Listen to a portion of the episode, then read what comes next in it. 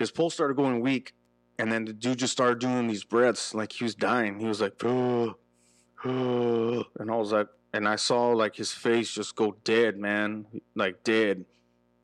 You are now listening to the Why Is It Like That podcast, a mental health podcast where we discuss the crippling effects and stories of PTSD, anxiety, depression, and suicide. The views and opinions of our guests are not our own, but merely their side of the story related to trauma, addiction, and mental health. We are real, raw, and uncut. The stories you hear are not easy to hear. Listener discretion is advised. I'm your host, Trey Trevino, alongside your other host, Heath Garcia. We both suffer from PTSD, anxiety, and depression, just like you. Together, we have over 30 years experience in the United States Navy and have seen firsthand effects of mental health on our society and ask the question, why is it like that? We share your stories to provide freedom and comfort to the people of this world that there is hope, that there is peace, and that we will all be okay. But first, I'd like to start by taking a moment of silence for the ones we've lost to this mind battle, to our military that we have lost, and to the soldiers, sailors, marines, coasties, and airmen that are deployed in harm's way, away from their families, missing their child being born, birthdays, anniversaries, and even deaths of loved ones.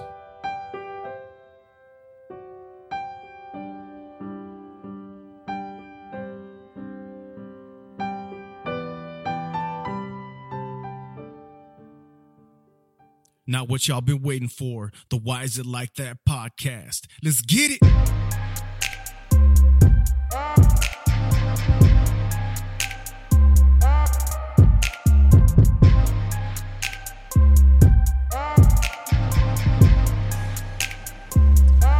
Welcome to today's podcast, guys. On this one, we're going to be discussing masks, and rightly so, it's titled The Man of a Thousand Masks. Kind of like what are the different faces we show society to cover up what's really going on inside? Sometimes it's a big front to protect ourselves, and at other times it's the true demon we really are. It's somewhat of a follow up from our last episode where we spoke with Joshua Shea and his uh, porn addiction and the many masks he wore to hide it. Today, Heath and I are going to share stories regarding masks from alcohol to chasing women and share the story of how I had to harness some strength to perform CPR this past weekend. But uh, before I start, uh, we'd like to share the awesome things that are going on on a local shelter called Ryan's House for Youth, a place that helps and supports homeless and at risk youth achieve their highest potential, both physically, mentally, and academically. So, uh, Heath, take it away. Um, this is a Island County nonprofit organization based in Coupeville. You can research them by going to ryanshouseforyouth.org. All right. And a little bit about them. So they're a campus. Uh, it's like a, a, a, pretty nice piece of property and it's got a campus on it and they house uh, and rehabilitate uh, homeless youth. Now, in the state of Washington, homeless youth is defined as anyone from 12 to 24 years of age because the human brain essentially doesn't start or doesn't stop developing until the age of 25. So they're now considering people under the age of 25 youth, which is great um, because it opens those that door for those programs for those individuals, and um, they do it in a, in a very numerous variety of ways. So they have uh, host home programs for anyone that's 12 to 17 years of age that has maybe a rough experience and they're trying to reunite them with their family. Maybe they were going through some things. Um, you can qualify for this uh, yourself if you wanted to house a 12 to 17 year old child. Um, and pretty much, you know, help them get through, go to the same school, um, show them a better experience in life until their parents or, or their or their guardians can actually uh, be able to take care of them again and reunite them. Um, it's really special, you know. Um, also, they have a on-site housing uh, and job program kind of thing uh, that's for 18 to 24 years of age, and that's pretty much for people in the community that doesn't really have any anywhere to turn to, and that can that can even mean uh, like friends sleeping on friends' couches. That that that'd be actually considered a homeless person in state uh, or a homeless youth. You know what I mean? If they're bedded down with with one of their friends in their house. Um, of course, you know these these kids all suffer from adverse childhood experiences and trauma. Um, they are in total demand and need of support. Uh, and volunteer support that is uh, you can go to their website you can apply. And also if you don't want to apply to have i guess if you want to apply to give time but you can give something to help facilitate their program. They have a current list of needs, which is in their featured opportunities thing. Uh, right now, for food, they need milk, meats for cooking, veggies, fresh veggies, lunch meats, cheeses of all kinds, baking items that they can use. Um, and then they have also wish lists uh, that you can look at at Amazon.com registry. Uh, th- this is all going to that program to facilitate uh, the youth. So it's not going, you know, it's it's a nonprofit organization. Like I said, all this stuff is donated. Um, also, they can use scholarship stuff, use cell phones, laptops, anybody that can provide legal assistance for youth. Um, that's a huge thing, you know, for troubled juveniles that that are might be going up for juvenile court or something like that to get an actual look at what the, you know what they would need uh, to be able to fight a case. Um, first aid supplies, hotel vouchers for emergency placements, uh, which is like they need to yank the kid out of the home right away, or or or the kids on the street and they need to provide a room right away or something of that nature. Uh, you know, pharmacy gift cards, grocery store gift cards, reimbursements uh, for prescriptions, money for medical, uh, legal fees for youth. Uh, go to this website, check out their cause we're actually Trey and I are actually going to plan. I'm trying to get a hold right now of a few uh, board members to be able to do an actual walkthrough and a interview, a live interview, uh, to get more about the program. Um, again, for you in Island County uh, and Oak Harbor, this program is huge. I, I recommend it uh, that everybody dive in, look at the website, help these guys out. It's a very noble cause, and our youth is our future. So please um, take a look into it. Okay, so when we started talking to Josh, we started talking about masks, and you heard the story that I shared with you about my experience last week. As a matter of fact, to uh, again, you know, the man with a thousand masks, as I like to call it, is me. Um, is Trey? Is a lot of us that are out there listening right now. We portray this perfect image everywhere we go. You know, we're the stand-up guy here at work. We're the stand up guy at church. We're the stand up guy here, you know, doing this. And we're the stand up father. We're the stand up um, anywhere your employee, you know, your employee or, or stand up volunteer. I mean, you name it, we're the stand up guys for it, right? All of us out there. But what are we really hiding from? You know what I mean? What what, what do we really got under our belt? What, what's in our conscience that we hide from every day that just tears us apart? That's what we wanted to dive into today. And I think that we really dove into some good stuff earlier. Uh, now we're going to get just a little bit deeper in the weeds of why we wear masks. So, Trey, why do you wear a mask? I wear a mask to hide what's going on inside me. What I used to do, or at least what I used to do, is be drunk all the time in this house with everything going on with Melanie and my own uh, investigations and everything else, I would just hide in here and hope that I wouldn't run into anybody and hope I wouldn't have to do that mask be- because um it would it's vulnerability. If I undo that mask and that happy face that that I'm not doing good, that I'm doing bad. It was a sense of vulnerability. So once I stepped out, I put on this happy face. I put on this, I put eye drops in my eyes to make sure my eyes ain't bloodshot. I brush my teeth, make sure I drink some water and eat a meal and make sure I don't smell like alcohol or smell like I look like a bag of ass. But no matter what, people can see through that thing. They can see through that mask. They know something is going on with you, no matter what, no matter how much you try to hide it. And I think people wear these masks, like we're calling them, is to hide what truly is going on inside of them. And what I've came across is once you you let that go and you release, you find out everybody else is doing the same thing. Everybody else is fronting in some type of way. They're hiding something. And I'm not saying go out there and tell everybody your business. That's not what I mean.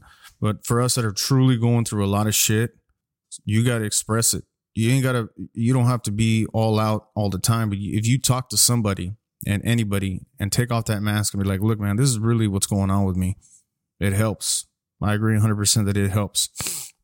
Because you go out there, you go to work, and you're like, oh, I'm the chief. I'm the chief at work. I got to put on that mask. I got to mm-hmm. be tough for my guys. I don't have any problems with me. Other brothers see you, you doing all right? I'm doing good, man. I'm doing better than you. What do you mean?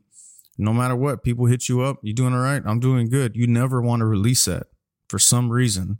It's just built into you because of the vulnerability. And, you know, you got to be that dad. You got to be that father. You got to be that husband. But what's going on inside? What's going on inside that closed door? You know what I mean? What are you doing on the internet when nobody's around? Like Josh was saying, pornography, chasing girls like you're not supposed to be doing, drinking alcohol way too much during the week. It's all things that we're hiding that's going on inside. And it's all about vulnerability.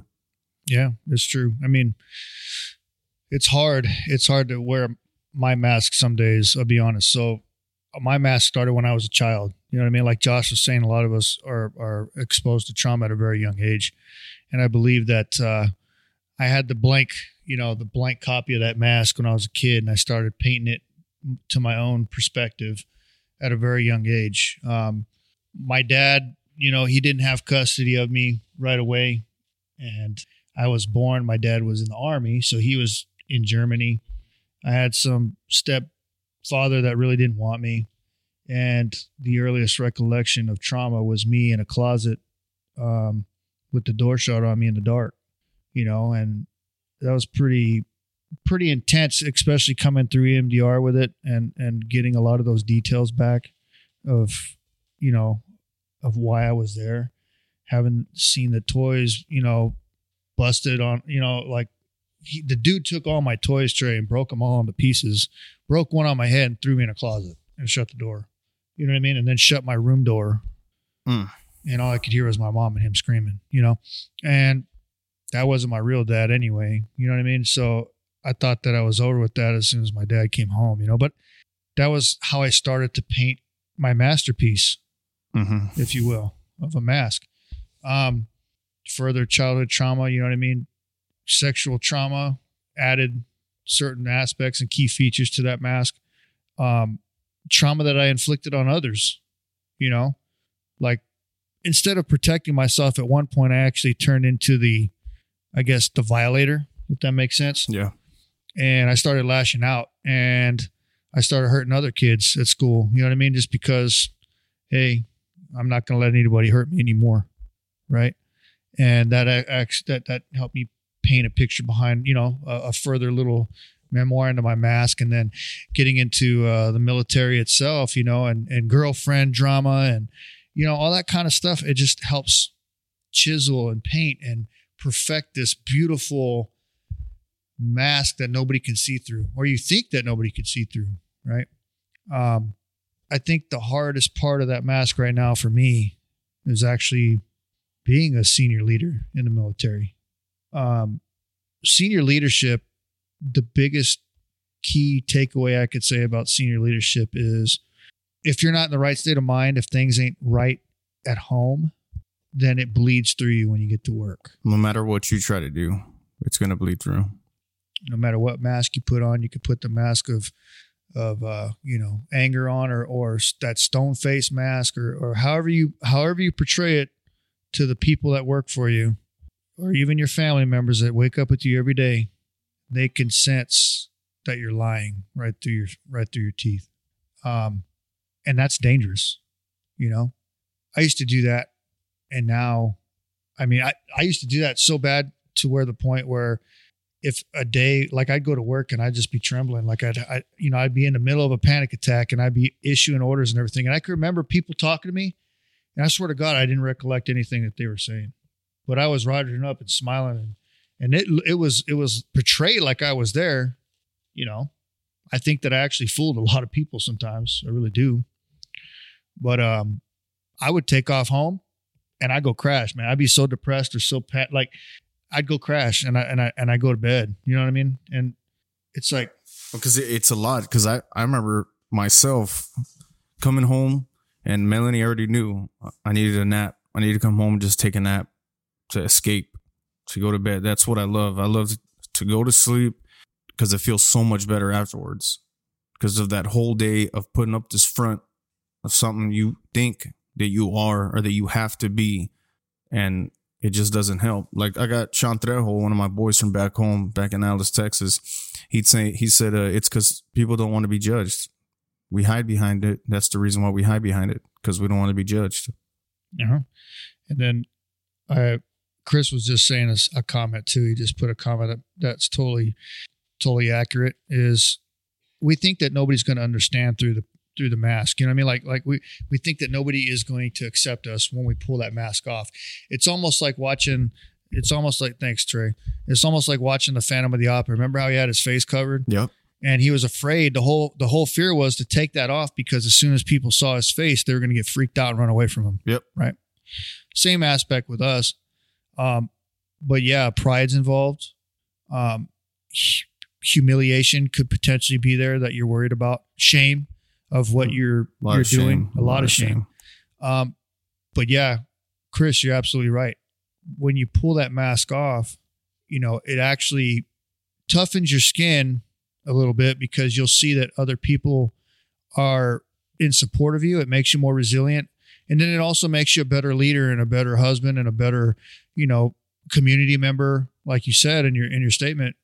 Um, because absolutely it shows that you're real and that you're fighting the good fight against yourself. You're you're fighting against those things that that make you feel that way. You know, that those those dark entities that that you hide so much behind those weaknesses you know you're not afraid to expose that weakness which is good because your weakness can be turned into your strength you know i, I strongly believe that for sure No, yeah, because it, it can be your strength, and we talked about that the other day at, at the at the group. We feel that releasing these things is going to hurt us because we're vulnerable and we feel guilt and we feel shame. But you find out once you release just even a little bit, you find out everybody else has so much shit going on as well. Like I don't care if it. I don't think anything passes up anything else. Like, oh, my shit's more important than yours. It matters how it's affecting you inside. Something that we think can be small. You know, people are like, oh, this is nothing compared to what you're going through. But how is it directly affecting you, though? You haven't experienced anything else. So whatever is you're experiencing is is affecting you maybe as much as everything affects me. Me and Melanie now are to the point where a lot of stuff is numb to us. Things that that would have like totally freaked us out before or put anybody else in some type of crazy panic attack mode. We're used to. When she got brain surgery, we're fine. We joked about it. Well, it's just brain surgery. I think the only time whenever I really, really got to that level was when I saw her come out of the surgery and she looked like a zombie. And I thought they did something to her brain. But once that, once she came out, Uh, we were already used to how the, what the nurses are going to do when they're poking her, when the blood comes out, when she's going to have to go get a, a MRI. Like we already know all these things. Me having to sleep in the hospital, like these things are already, we're already used to it. What hospital is going to be at, what place we're going to stay. We're just so used to those things. And people wear these masks to hide what's going on. But once you share, I feel it changes you inside. And you got to find out what's going on. Like, why are you wearing this mask? Why do you have this addiction that you're doing? You know, you step outside, wear this mask, you come back home and you cope with some type of addiction. I'm not saying all of us, but us that do. And we're still not addressing the problem of why you're doing this. Why is this shit going on? And sometimes you can't, you don't know because it's it's so far gone. You're so far, you you've gotten this thing and compressed it so far in because you try to mask yourself from it that you don't know what's going on. So you have to dig deep inside your head and find out. And me, I go to hypnotherapy. Man, I lay down in a quiet space, no sound, and get there real slowly but surely get to that small piece of that memory in my brain of why I do the things I do and why the way I react. And it sometimes it's not even what's really heavy on you at the time. It could be something way in your past. Like you, you're saying a lot of stuff's in your past. Josh was saying his stuff was in his past. Mine, a lot of it, whenever I talk to him, the therapist, is in my past. My parents divorcing, that really affected me in a lot of ways. A lot of things was like uh, me seeing my dad getting carried away by the cops from the house with him trying to get in, him telling me to open the door. That was huge. That affected me in a big way that I didn't think. I'm like, that's a normal thing. People's parents get divorced all the time. You know, parents yell all crazy all the time. Yeah. But seeing that really affected me. Yeah. So You know, I think that wearing a mask also hides your emotion from everything as well. So, being a human being, I, I believe that we were given emotion from our high high creator, you know, God, God, um, to be able to express hurt, to be able to express happiness, to to be able to expel um, energy, if you will. You know what I mean? Positive energy, negative energy. You make people's days bright. You make people's you can you can make people's days sad, gloomy. It's all dependent on your emotion and how you deliver things, right? So when you hide stuff, you're not only suppressing that emotion, you're suppressing your own healing through wearing that mask. I wore that mask for so long about everything that it started becoming normal to just suppress everything. Like everything I go through, I just suppress it. You know what I mean? Um, and eventually it came to the point to where I suppressed it so much that guess what? It was almost like I was absent. I had no emotional filter whatsoever. My emotional filter was was plugged up. I had nothing coming out the drain. You know what I mean? To be able to and and and that's bad because it's like it's like a clogged drain exactly. Things start backing up. Pressure. It's pressure, Pressure, cooker yeah. also. It is. And then all of a sudden you, your head pops. You know what I mean? And, and now you're in this situation where either you say the wrong thing, you hurt somebody, um, you know what I mean? You destroy your career, all that. Um, addictions, we're talking about addictions as coping mechanisms. That's just to try to make sure that the pressure cooker don't go off during that certain time period that you're trying to suppress all that crap Yep. drinking, right? Because that suppresses emotion. Porn addiction, that takes your mind somewhere else, right? It takes you to a, a state of plane of of adrenaline, maybe, and power and control and and and and things like that, like Josh was talking about. You know what I mean? Um, drug addictions. You know what I mean? It, it, it takes you into a state of euphoria to where you don't feel pain. You feel happiness or you feel out of your body. You know what I mean? You're not you're not there present in that moment. And I think for true healing to begin, for true recognition to begin, you have to stay in that moment and you have to see you for who you are in that second without that mask on. That's the only way to identify the problem. Um, my wife told me that before, you know, just being straight up honest with me. She, you know, I try to bullshit my way out of a lot with my wife. Um, I, I you know what I mean? I, I lie to her all the time.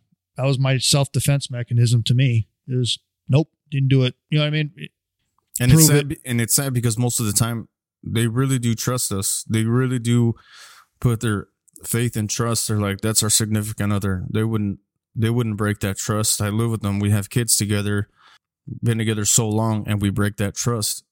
It's a it's a sad thing. You know, I've done I've done the same thing. I've broke that trust as well many times before. Many, many times before. Yeah.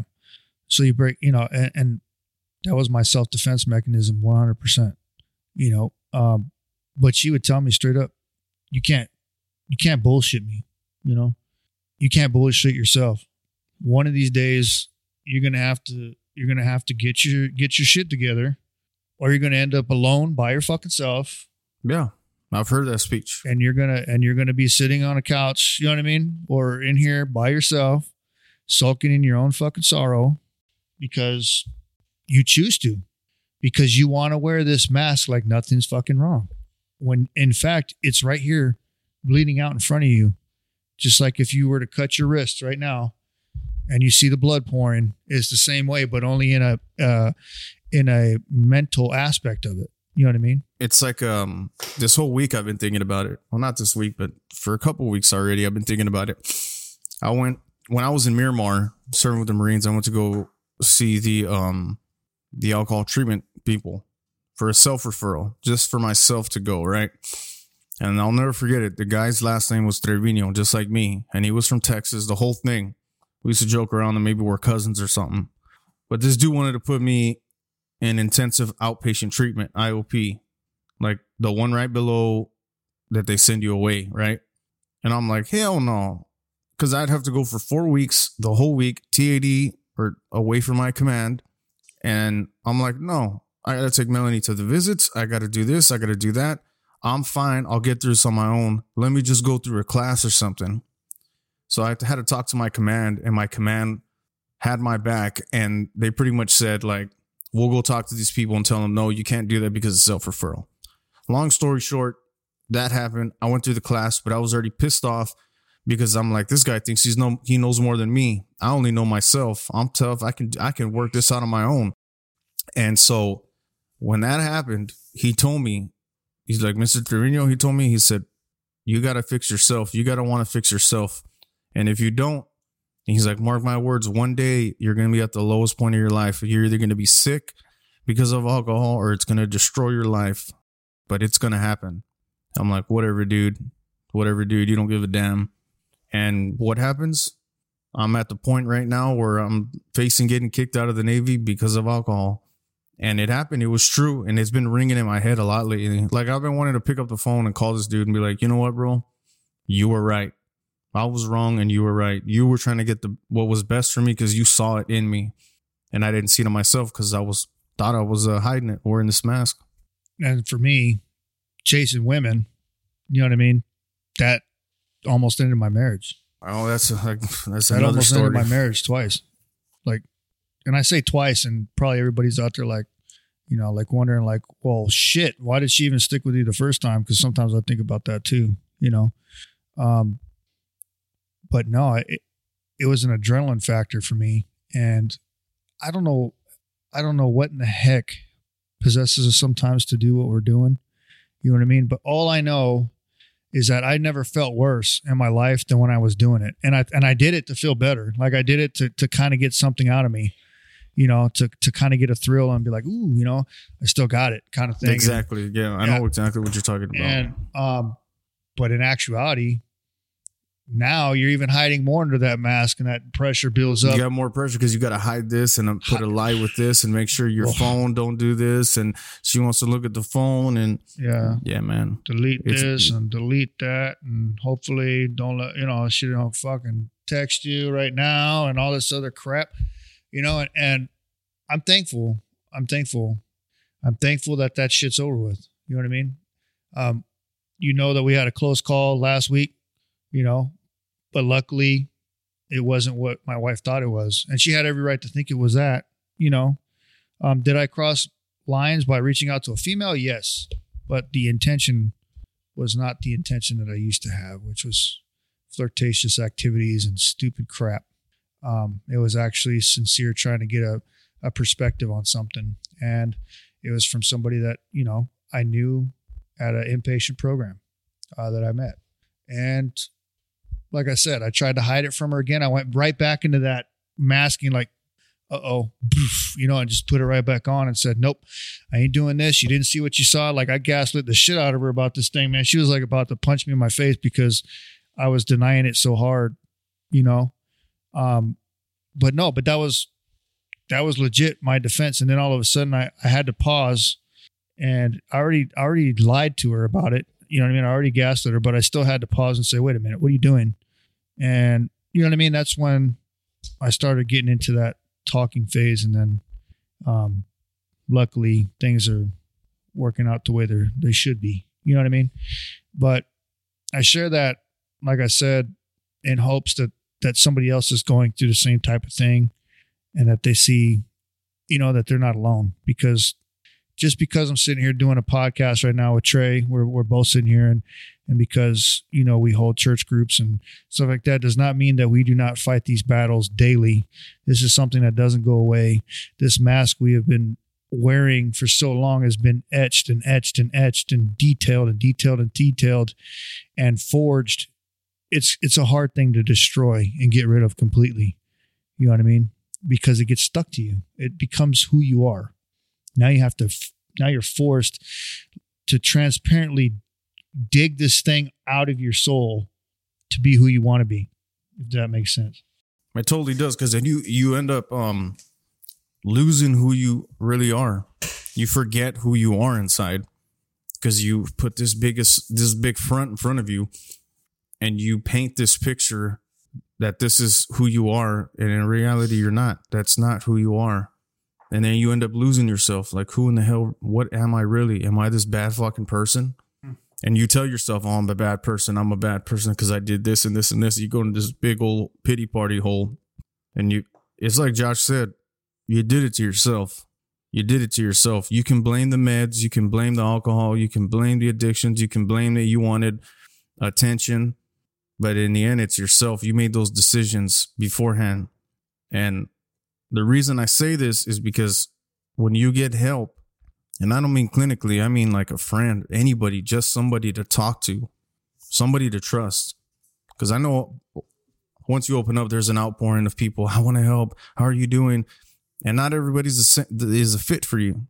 Not every psychologist is a fit for you. Psychiatrist, therapist, like a doctor. Sometimes, what do you do whenever you get hurt? You get a second opinion, right? It's the same thing.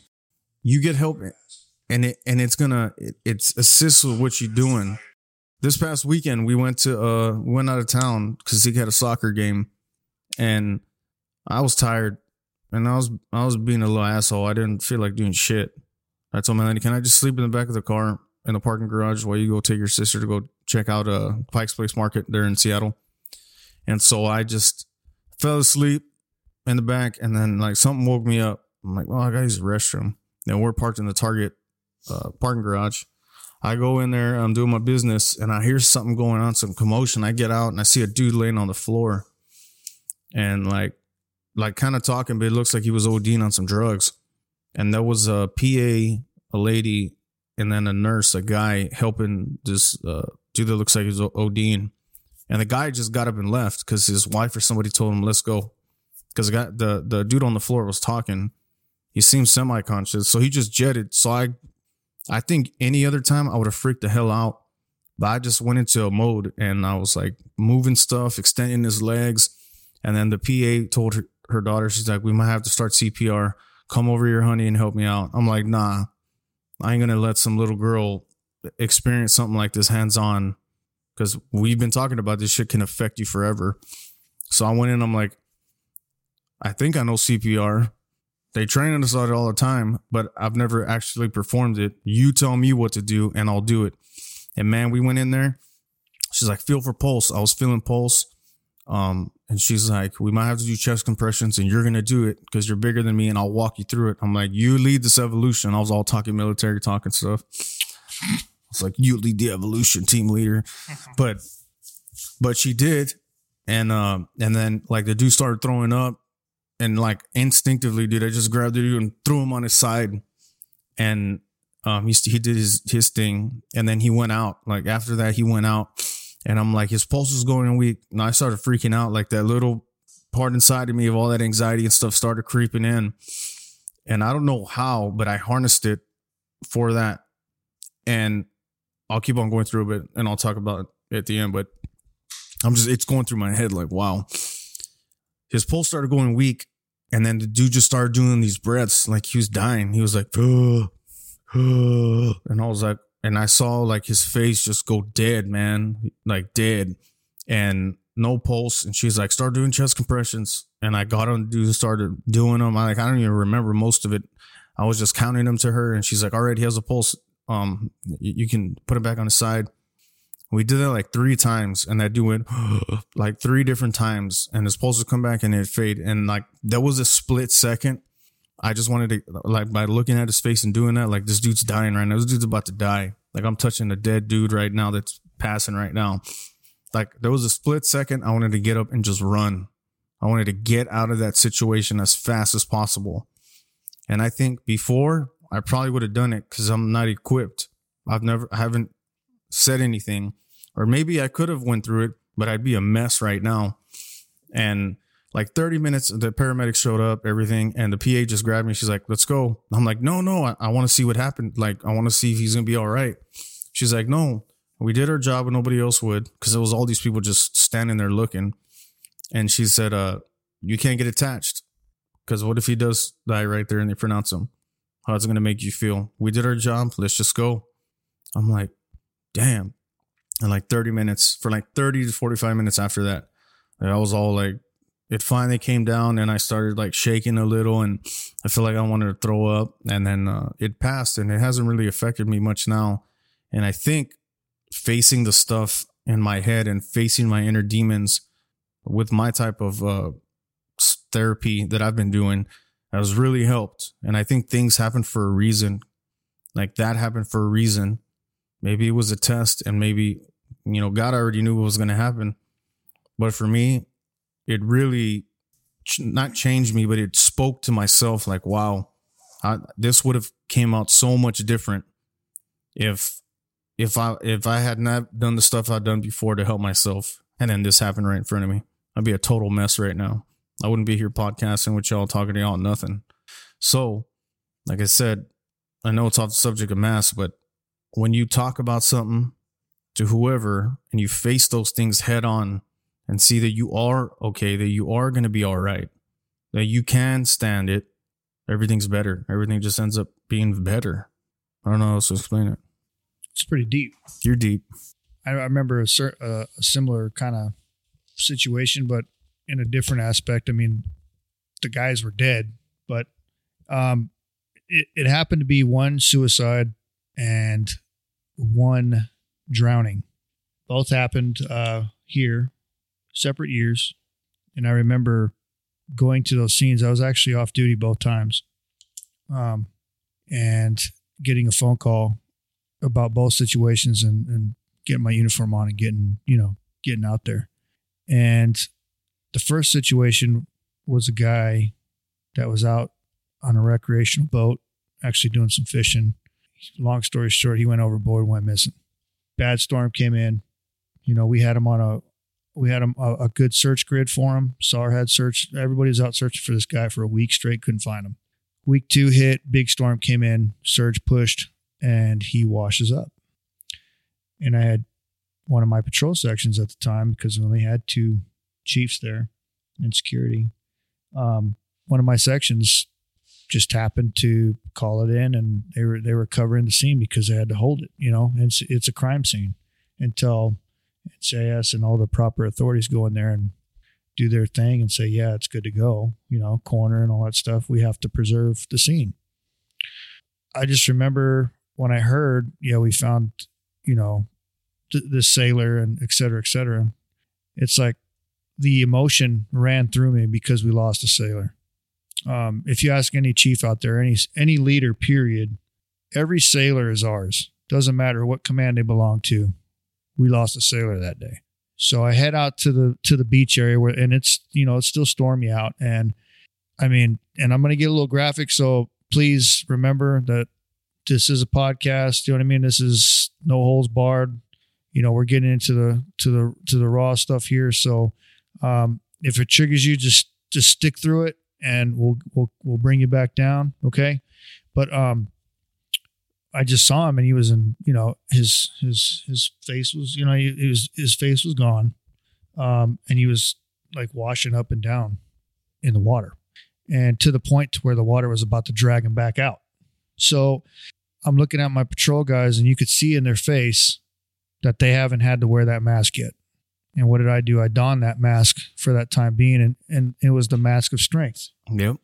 of no emotion, and saying, "Well, this is this is what it is." And I remember walking over past them, grabbing the, the coveralls of this guy, and then eventually the other patrolman looked at me like, "Oh shit," you know, Chief's over here pulling this guy out. So he came down, and, and we all pulled him out, got him up to a safer area, and wait for the coroner to come in.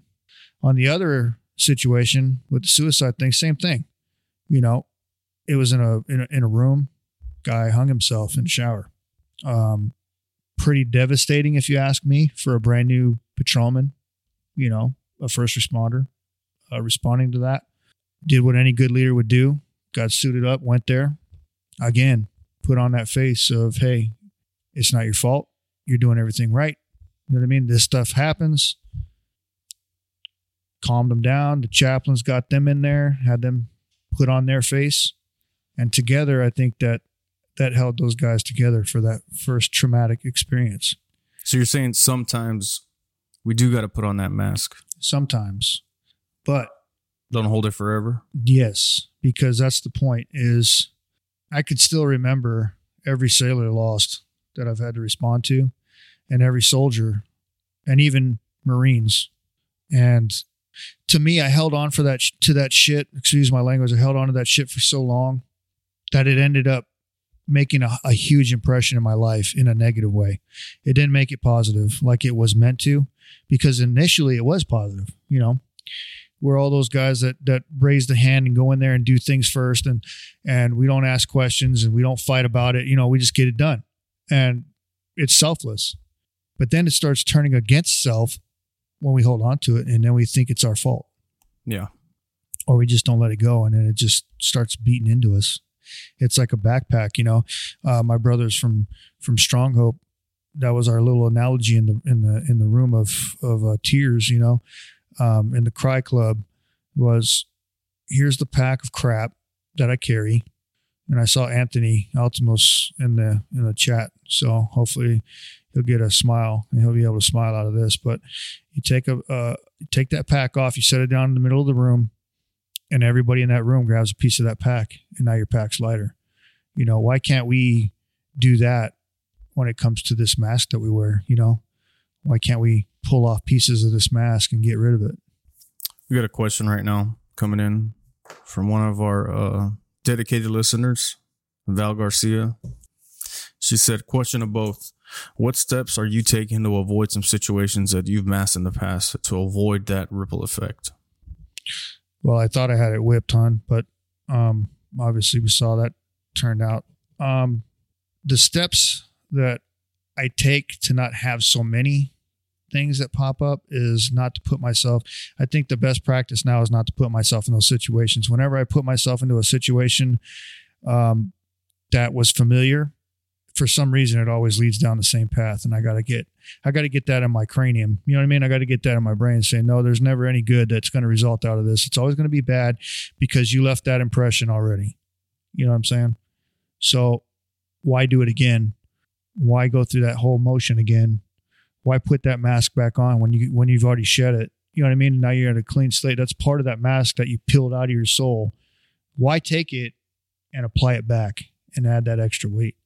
Um, that's that's I mean that's that's that's where it is right there. And then also not putting yourself into uh, situations or circumstances of the same type of fallback that you have. You know, um, like for instance, Trey, looking from the outside in, if you were always constantly that was your coping mechanism was drinking, you're not going to actively take yourself to a bar because you know how that's going to end up. Yeah, most likely.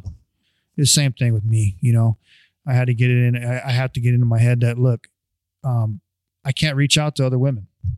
You know what I mean? I, I can't, even if they're a friend, I can't do it because I've already made that mistake once, and I was, you know, it disrespected my marriage. So now, now that that mask has been shed because it's in the light, do I really want to do that again and put the ma- the same mask back on and feel the same amount of pain? And you know, that's it's putting me putting me in that situation. You know, um, you got to stay out of that that situation. Ultimately, is what I I think. You know, you just like uh, a porn addict like Josh, you don't want to give the guy porn videos. You know what I mean? or you don't want to put him in a in a chat room, a sexually explicit chat room, and say, "Hey, man, have fun." You know, hope you learned your lesson from the last time, right? It's it's never going to be a good outcome. It's and he's done those steps because uh, trying to get a hold of him for the podcast. I'm like, hey man, just hit me up on Facebook Messenger or whatever. And he's like, I don't really have any of that. I'm like, well, shoot me a text. He's like, I don't text. I'll make you a phone call. You know, and I think he has a Facebook just for promotional purposes, but that's it. He don't have anything else. And that's a good question, Val. Like, what are we doing to avoid those situations? Like me, I ain't drinking for three months. I will admit, me and Melanie went to a concert and I drank there and I got tipsy, but I didn't get all fucking stupid and didn't do all the stupid shit I did. I woke up the next morning like, why the fuck did I do that every night? Melanie's like, you feel good? I'm like, no. I'm like, and I used to do that every fucking night for like months and months. I'm like, oof. So I, I I'm doing that now. I'm not saying I'm not gonna drink forever. Um, but I don't I'm not doing it to where I haven't I've taken weeks and weeks off. And then with women, I just the thing is I would get drunk and then hit up women. I would just go spill my guts and stuff. So the alcohol has helped in that aspect tremendously. I don't just uh, I'd be on the here on the computer just chatting away with whoever, and then anybody that was on, and I've separated myself from that. Um, but really digging deep into myself of who I am and what I'm doing, and doing this podcast holds me accountable.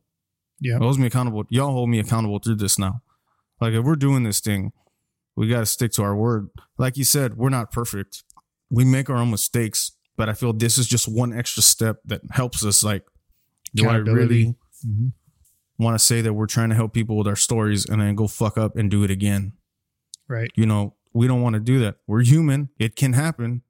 But I think it's just another layer of accountability. Doing this, reaching out, trying to help people, going to Ryan's house on the weekends, just keeping keeping yourself busy with positive things in your life and transparency. I mean, uh, out of all people, you know, she's taught me that it's better to be transparent than try to hide behind a lie, um, because it's never really working out for you. All you're doing is continuously lying at that point because then you're lying after lie after lie after lie to try to cover up the other lie and then it's just like and then you talk about destruction that's that's like total destruction you know what i mean when it was a simple hey you know i need to talk to you for a few to get a you know and or whatever and just coming out with it and saying yeah i hit i hit her up or whatever and this is why and we were in a bad spot and I shouldn't have, I shouldn't have done it. You know what I mean? And leaving it at that and and letting the the person be the judge of that.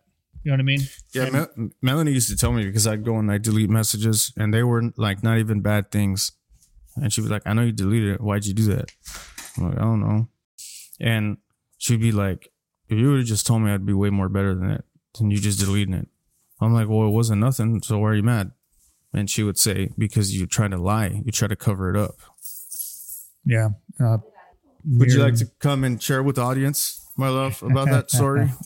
That's, she said she may scare listeners away.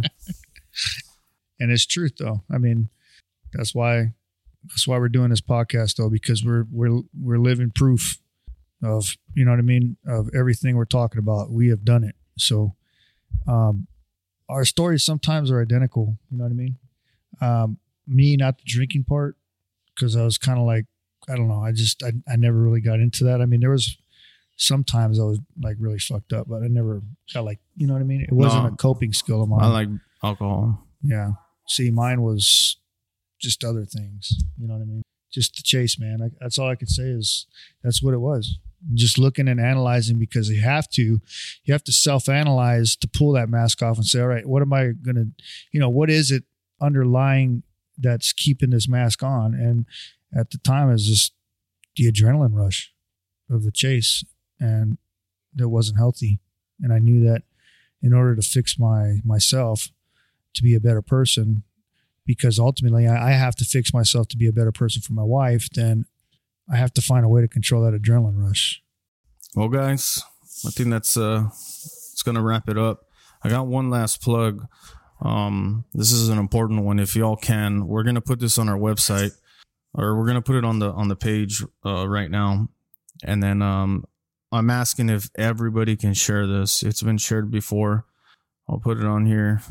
There's a missing person. His name is Tob- Thomas Robert Anderson. He goes by TJ. His date of birth is September 5th, 1997, and he went missing on October 1st of this year. He was last seen in Richland, Washington. Uh, his appearance and distinguishing marks are he's about 5'11, so he's pretty, he's tall, 170 pounds, slim build, brown hair, hazel eyes, cross tattooed on his on all finger knuckles. Occasionally wears the stud earrings. Um, if you have any, if you have contact or any information, please contact Robin Jenkins at 360-441-5918. Once again, that it will be Robin Jenkins 360-441-5918. This this dude right here. You can see him. And they'll, they'll put it up on Yeah, the, we'll put it out on there. on the podcast site. And then uh, one final note for me about masks. Just remember that the mask that you wear prevents and blocks everyone else from knowing and, and accepting the real you. Um, I'm proof of that. I've done it. I'm telling you right now, if you're a Christian, it also prevents your relationship from building with your inner peace, which is God, Jesus Christ.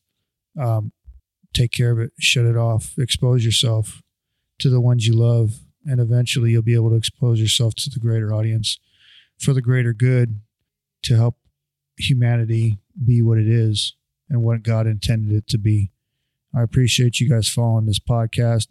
I appreciate all the listeners, the viewers. Please share because our voice is as strong as you make it. All right, we're trying to reach those guys that possibly need to hear this right now, right here. Um, please, you know, in your own way, Uh, look out for those that are less fortunate. Um, think about those in their time of need. Also, think about guys like Josh Shea that are rehabilitated. Uh, they're trying to make a difference in the world. Uh, don't be judges, guys. Don't be, you know, don't be hypocrites either. We're all out there trying to help each other. Um, let's make sure that we all get to the finish line together. You know what I mean? So I just want to give you my sincere appreciation. Thank you for what this podcast is becoming. And uh, we look forward to the next episode. I think I'd like to try to get uh, a little sneak peek in there about caregivers. I think that's it's time for um, some caregivers to give their stories about how it is exactly and how they get through day to day dealing with idiots like us. Yeah, that'd be perfect. That'd be perfect right there. That'd be nice for the next week. So we have a bunch of episodes coming up. I'll be shooting off probably like three, maybe every other day this week because we just had one. We had one right now. We had one a couple days ago also. So I'll be shooting them out. Still working on the website. Um, on Apple uh, Podcasts, we were on the third column when you search PTSD. Like if you go on Apple Podcasts and you put PTSD, we're on the third column now. So that's because of y'all. Appreciate it. Keep sharing away. Share the podcast, share the video, share the YouTube. We're actually streaming on YouTube at the same time right now. So that's pretty cool. Uh, shout out to my mom for giving all those plugs on us on, on her uh, DIY videos. Um, but yeah, we really appreciate it, guys. Tune in again next Tuesday. Um, we're trying to make the time a little earlier to con- get everybody that's you know all the way to the East Coast to here. Um, but yeah, we appreciate it, man. So stay here next week and keep on tuning in. Peace.